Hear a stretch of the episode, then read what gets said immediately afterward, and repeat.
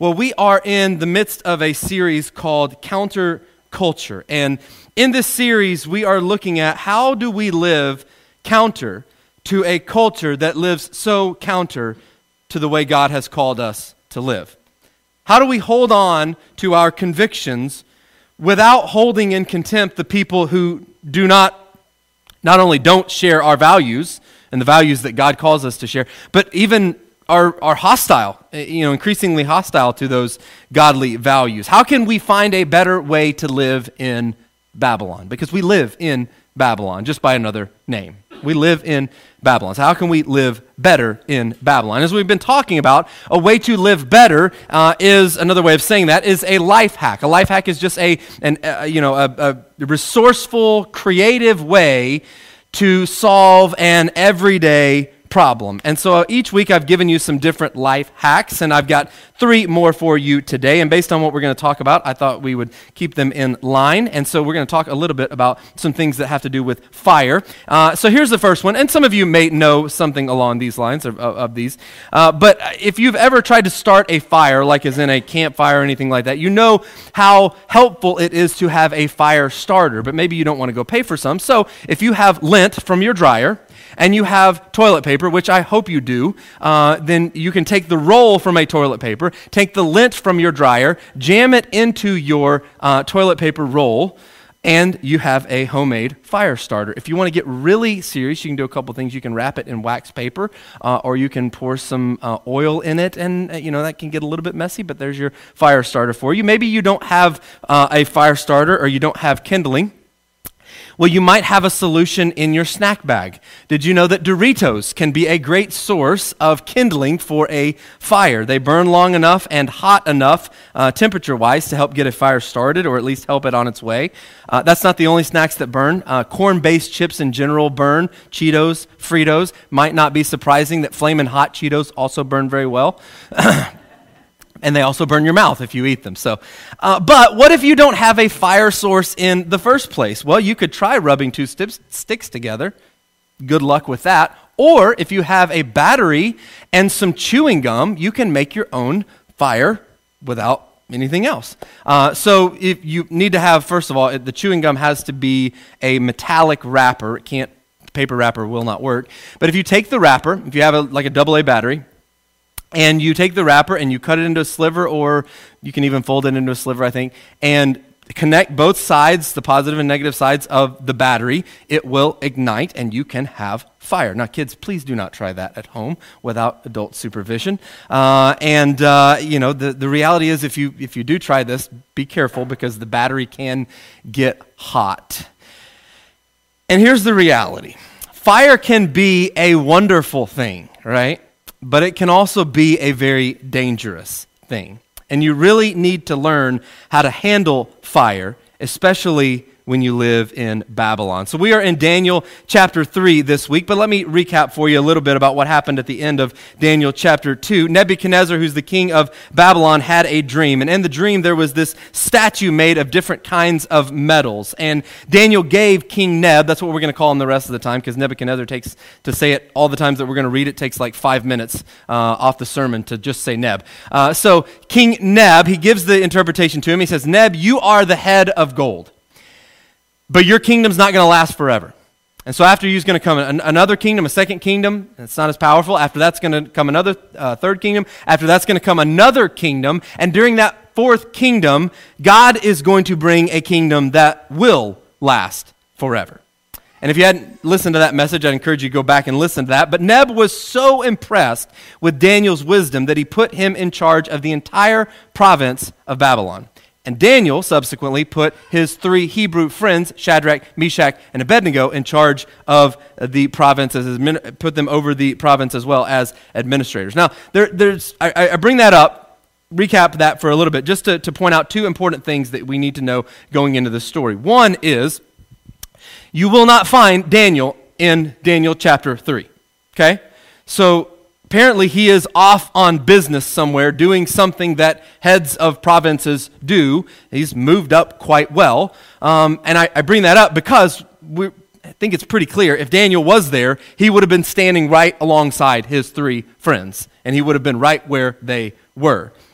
Here's the other thing that is important for us to remember. Uh, at the end of chapter two, it ends with King Neb falling down before Daniel, if you remember. Falling, literally falling down before Daniel and praising him for his wisdom. But as we're going to see, he's not quite ready yet to bow down to Daniel's God. Because Neb starts thinking, so my kingdom is going to end, and I'm going to spend my whole life building an empire that's not going to last. I don't like that. So notice how the very first verse of the next chapter starts. Daniel chapter three. Again, chapter two ends, Daniel being praised for this interpretation, even though it wasn't necessarily favorable. That's what, you know, Neb, Neb praises him, puts him in charge of the kingdom, and verse one of chapter three says, King Neb made an image of gold, sixty cubits high and six cubits wide. Just in case you don't know, that's ninety feet high and nine feet wide. This is no small statue, by the way. And set it up on the plain of Dura in the province of Babylon. So again, Daniel at the end of chapter two tells King Neb, Neb, your kingdom will not last. Neb says, oh yes, it will. I'm going to ensure that it will. When he built that statue, he was saying, I want the whole statue, not just the head, to be gold. I want the whole statue to be made of gold because my kingdom is going to endure. I don't like what Daniel's God says is going to happen to the future of my kingdom. I'm going to create my own future, and I'm going to make sure my kingdom lasts forever. And so he condi- commissions this statue to be built. Then he hires a top-notch praise guy, brings him in, and he brings everybody before the statue, and here's what the top-notch praise guy says. As soon as the music starts, everybody, how many? Some? Most? Nope. Everybody must bow down and worship the gold statue the king has set up. And whoever does not fall down and worship will immediately be thrown into a blazing furnace. And so we have a tension. A tension that has existed since the beginning, all the way back to the Garden of Eden. Will the creature worship the creator or the created? Will the image that God has made, you and me, bow down to an image that God has not made? And Babylon says, yes, you will. And you got to know something about Babylon. And by the way, when you read Babylon, when you read that in, in Scripture, it really refers to any nation that is outside of God's will and doesn't honor God. But understand, Babylon has firepower. In other words, Babylon has resources to pressure you to get on the same page with Babylon and to change teams, to change allegiance. You see, faith is always under fire in Babylon. Now, we're going to talk in a few minutes about what you can do, and you can either make the fire hotter or le- release the fire from you based on how you respond and what how we live. But faith, true faith, is always under fire in Babylon. Always. Fiery trials are not the exception. They are the rule when you live in a culture where the majority of people don't honor God as he's due to be honored. Paul told Timothy, listen, he said, when you truly live for Jesus and you follow him, and you surrender to him, you are going to get pushback. Every time, every person who lives, tries to live a godly life is going to get pushback. I don't care what culture you're in, you are going to experience some fire when you try to live for Jesus. But by the way, should say something, if you're not experiencing any fire, you draw some conclusions.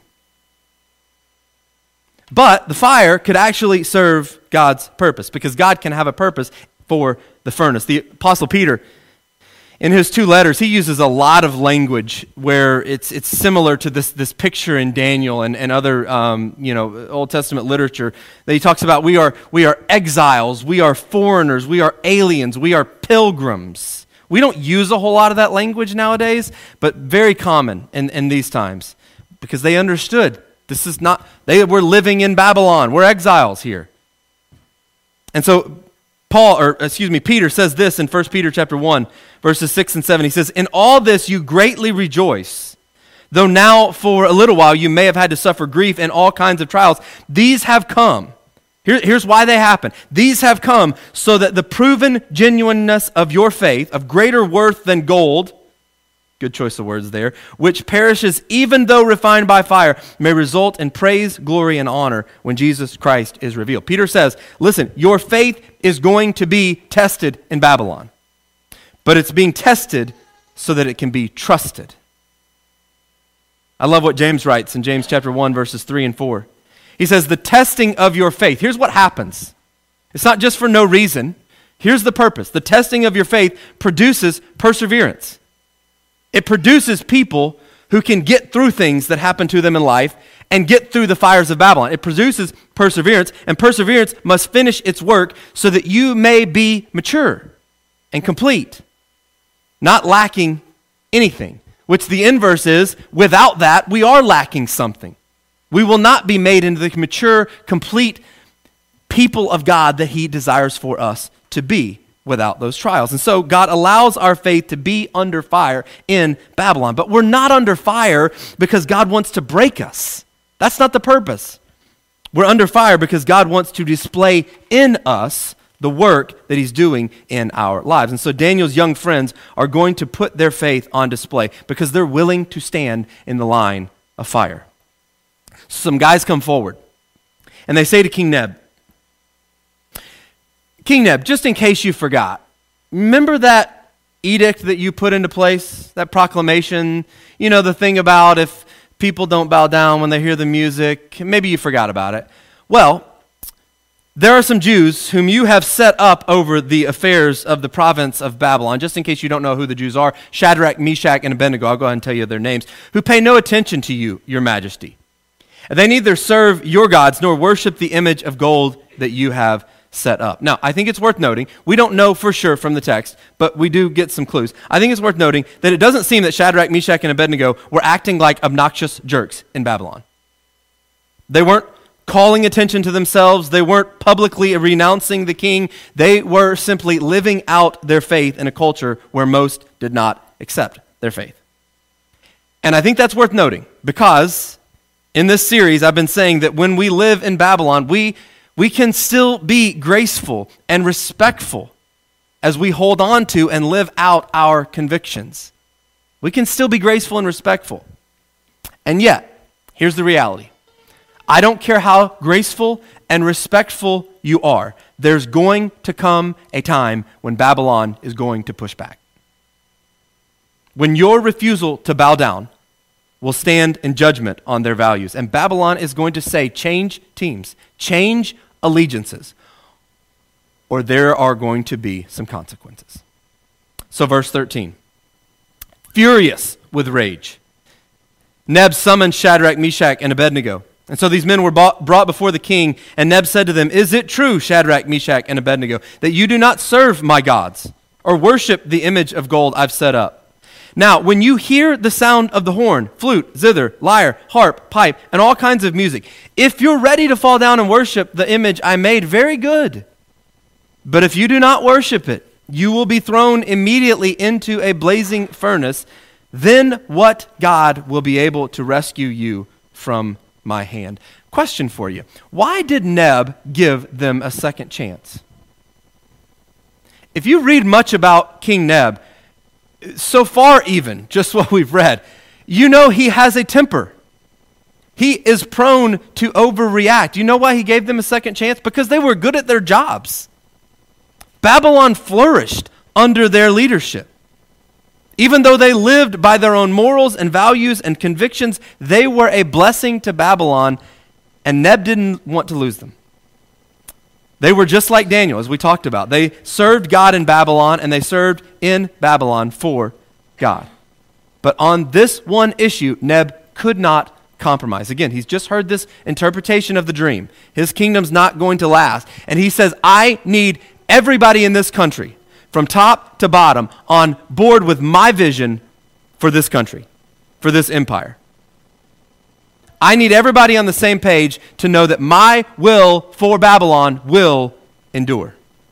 And so, guys, I put up with it long enough. You know, it's nice and cute. You know, you want to serve your God. You want to worship your God. You want to do your little religious customs. That's sweet. But, guys, think about it. If your God was so great, would you really be here in the first place? I mean, if your God was so great, wouldn't he just you know, blow all this down, right? And just, you know, why would you be in exile anyways? It's time to recognize you are on the wrong team. Change your jersey, bow down, and worship my gods. So what do you do? What do you do when the pressure of the culture is so strong and it feels like your team is losing? Well, basically you have two options. Here's option number one. You can bow along to get along. Bow along to get along. The way some Christians deal with fire is to water down their convictions.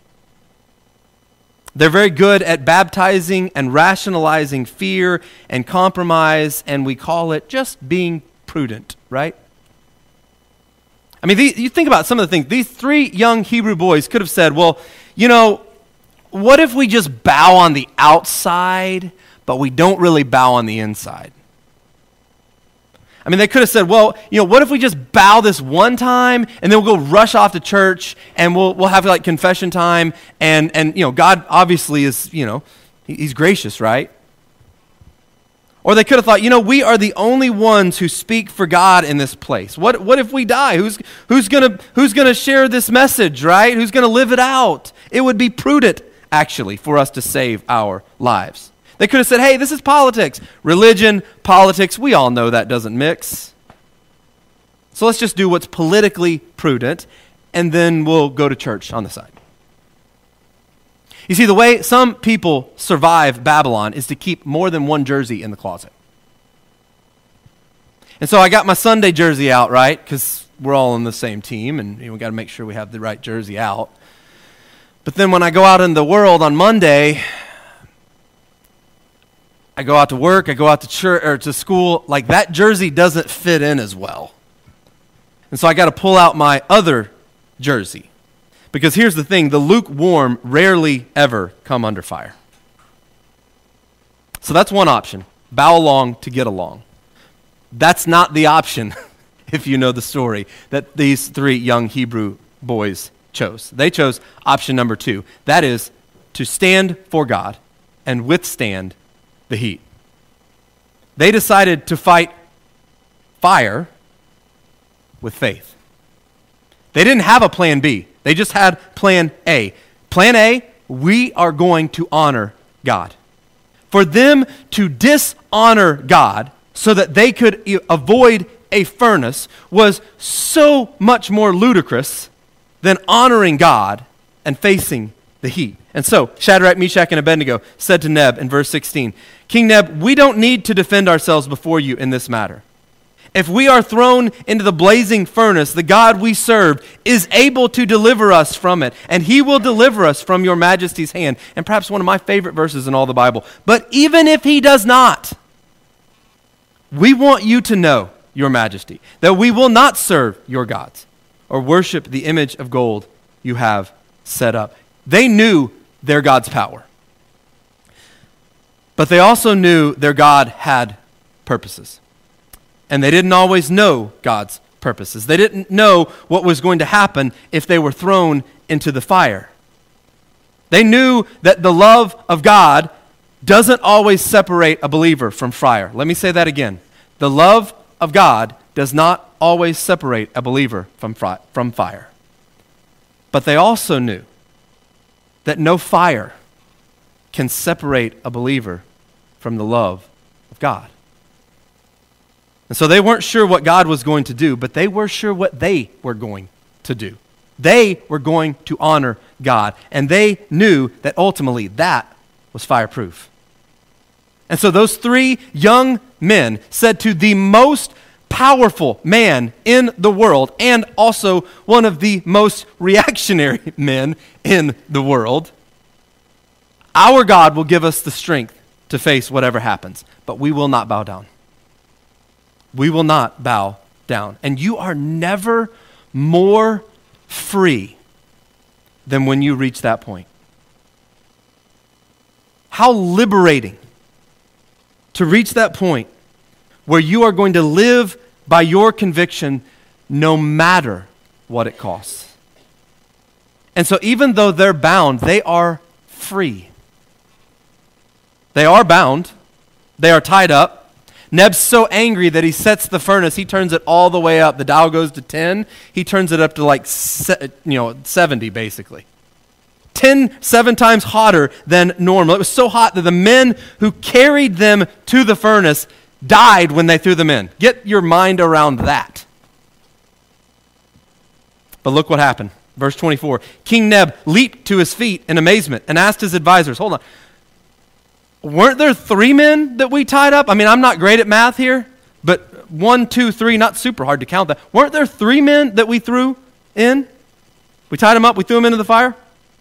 They replied, certainly, Your Majesty. He said, look, I see four men walking around in the fire, unbound and unharmed, and the fourth looks like a son of the gods. Isn't that cool? That's an understatement. They're set free in the fire. The fire doesn't singe their hair, doesn't singe their clothes. They don't even smell like smoke. The only thing the fire burns is their bonds. How cool is that? Verse twenty-eight. I would expect Neb to say something like this. Praise be to the God of Shadrach, Meshach, and Abednego, who has sent his angel and rescued his servants. They trusted in him and defied the king's commands and were willing to give up their lives rather than serve or worship any god except their own God. Therefore, I decree that the people of any nation or language who say anything against the God of Shadrach, Meshach, and Abednego be cut into pieces. I told you he liked to overreact, right? From one extreme to the other, and their houses be turned into piles of rubble. But then listen to this. For no other God can save in this way. You see, the furnace doesn't have the last word. God has the last word. We live in Babylon. Don't be shocked when Babylon brings pressure. Babylon will always have firepower, but we can learn how to grow a faith that is fireproof. So let me give you three heat hacks this morning as we close out our time to survive in Babylon. Here's the first. Meet God in the furnace. I know that doesn't sound fun. I, I'm not saying it's fun or easy or something that we just easily welcome, but that's what God calls us to do, to meet him in the furnace. And because they wouldn't worship a false god out of the fire, they got to worship the true God in the fire. You see, faith doesn't always guarantee the absence of fire. I know we would like it to be that way. It doesn't. It doesn't. If you can show me where it does, please bring it. Now, the ultimate eternal fires, yes, you will avoid. But in this life, there's no guarantees that we are going to avoid the fires just because we have faith in Jesus. But it does promise the presence of our God in the midst of the flames. Neb, Neb says, I see four men, not three, I see four men, and the fourth looks like the Son of God. Let me tell you something. If you follow Jesus and you surrender to him and you sell out for him, you will meet him in the fires before you meet him in the sky. I love the words of the prophet Isaiah. He writes, when, not if, not if, when, you pass through the waters, I'll be with you. When you pass through the rivers, they will not sweep over you. When you walk through the fire, you will not be burned. The flames will not set you ablaze. For I am the Lord your God, the Holy One of Israel, your Savior. Again, it doesn't say if, it says when. Also notice it doesn't say around, it says through. When you go through the waters, when you go through the fire, I will be with you. Let me have a, ask you a question. Do we really want greater intimacy with God? I mean, do, do we really want that? Because we'll sing songs, you know, like Anywhere with Jesus. You know, anywhere with Jesus. God, I want to I want to know you more. I want to I want to feel your presence more. I want to we'll talk about wanting to to feel the, the love of God more. But recognize you may have to go to the fire to get that. You see, I think about how many times I pray contradictory prayers. Maybe I'm the only one. But I'll pray, God, I want to know you more. God, I, I want to feel your presence. I want to believe more deeply in, in, in your salvation and your forgiveness. for me, for those around me. I want to feel your presence more. Oh, and by the way, can you just take away all my problems?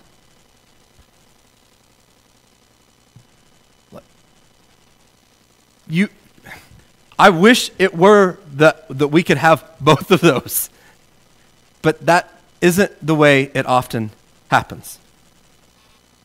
So do you want a fire-free life, or do you want greater intimacy with God? Here's the ironic thing. You're never going to have a fire-free life. Whether you have intimacy with God or not, you're still going to face the fires. One of the most incredible stories that I've heard is about a guy named George Chen. Uh, Chen became a Christian when he was a, about the age of nineteen and just was on fire for God, no pun intended, uh, and um, set up some house churches in the village where he lived in China. And these house churches began to grow, but as they grew, they also caught the attention of the communist authorities. And so they came, and because he was the leader, they arrested him and threw him into prison. And in prison, they gave him an indignity that I cannot fathom. His job every day was to keep the pipes clear in the cesspool for the prison. All the prison. All the human waste. And so he would get up every day and be forced to walk in human sewage. And after he was done vomiting and throwing up, he would clear the drainage pipes. But as he would later say, he said, "That place of disgust became my garden." He said the smell was so bad that the guards would stay so far away from me. It was the only place in camp where I could sing and worship and they wouldn't beat me. And so he did. I don't know how many of you heard the story of uh, Corrie ten Boom, but that's a, brings that to mind when I think about her and the fleas, the story of the fleas. But it became Chen's time with God. And as he stood knee deep in human waste every day, Chen often sang the beautiful words of his favorite hymn. Again, knee-deep in human waste. And he sang his favorite song, "I come to the garden alone. And he walks with me. And he talks with me." You see, faith doesn't mean that you'll always be saved from the furnace. But it does mean that you won't have to enter it alone. You meet God in the furnace, and that means you must trust God with the flames. Daniel's friends testified, "Our lives are not in your hands, Neb. Our lives are in God's hands. And our deliverance is sure. We're just not sure what it's going to look like. He's going to save us. We just don't know how. But we're going to trust him." I told you earlier, to me, one of the most incredible verses in all of Scripture is when they looked at King Neb and they said, "Even if he doesn't save us, we're not bowing." It's easy to say, "I'm not bowing," if I know God's going to save me in the way that I want him to. It's a whole lot harder when I don't know how that's going to happen, but I'm going to hold on to my faith and my trust in God no matter what he does, because I know whatever he does, it's going to be good, and it's going to be for his glory. There's an awesome song, those of you who listen to contemporary Christian music. It's uh, a song by Mercy Me. It's called "Even If," and it's kind of along the lines of this Um, passage in this story. And one of the lines goes like this: "I know you're able, and I know you can, save through the fire with your mighty hand. But even if you don't, my hope is you alone. And I know the sorrow and I know the hurt would all go away if you just say the word. But even if you don't, my hope is you alone." And those young men were saying, listen, obedience is our responsibility. Obedience is our responsibility. The outcome is God's. And so we're going to do what's right, and God will decide what happens next. And so when those young men went into the fire, let me ask you a question. What if they had burned? What if they had burned? Would that be a testimony to their lack of faith? I can tell you, absolutely not, right?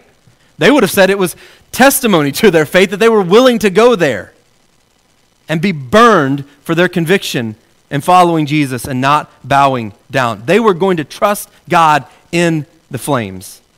Sometimes God delivers from the fire, and praise God that he does.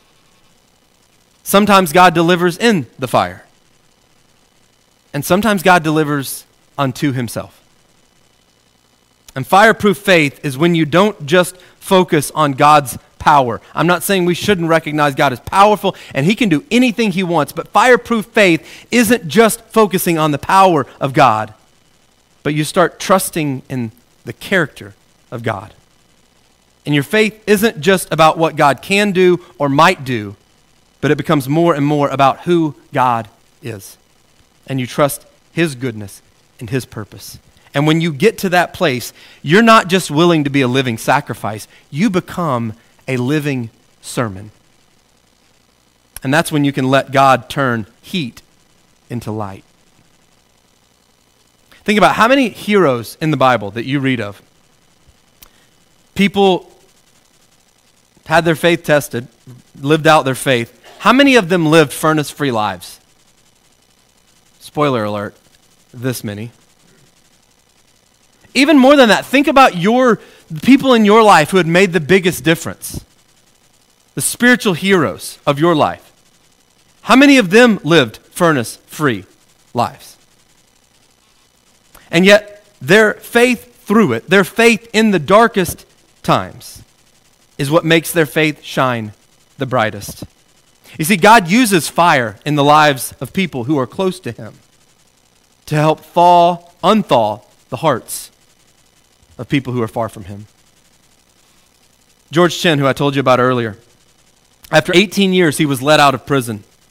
He went back to that little village where he had started three house churches, just assuming, I, I don't even know what I'm going to get. Maybe, maybe the house churches are still going and the people that I helped come to Christ, maybe they're still a part of that. He went back and found five thousand Christians waiting to honor him.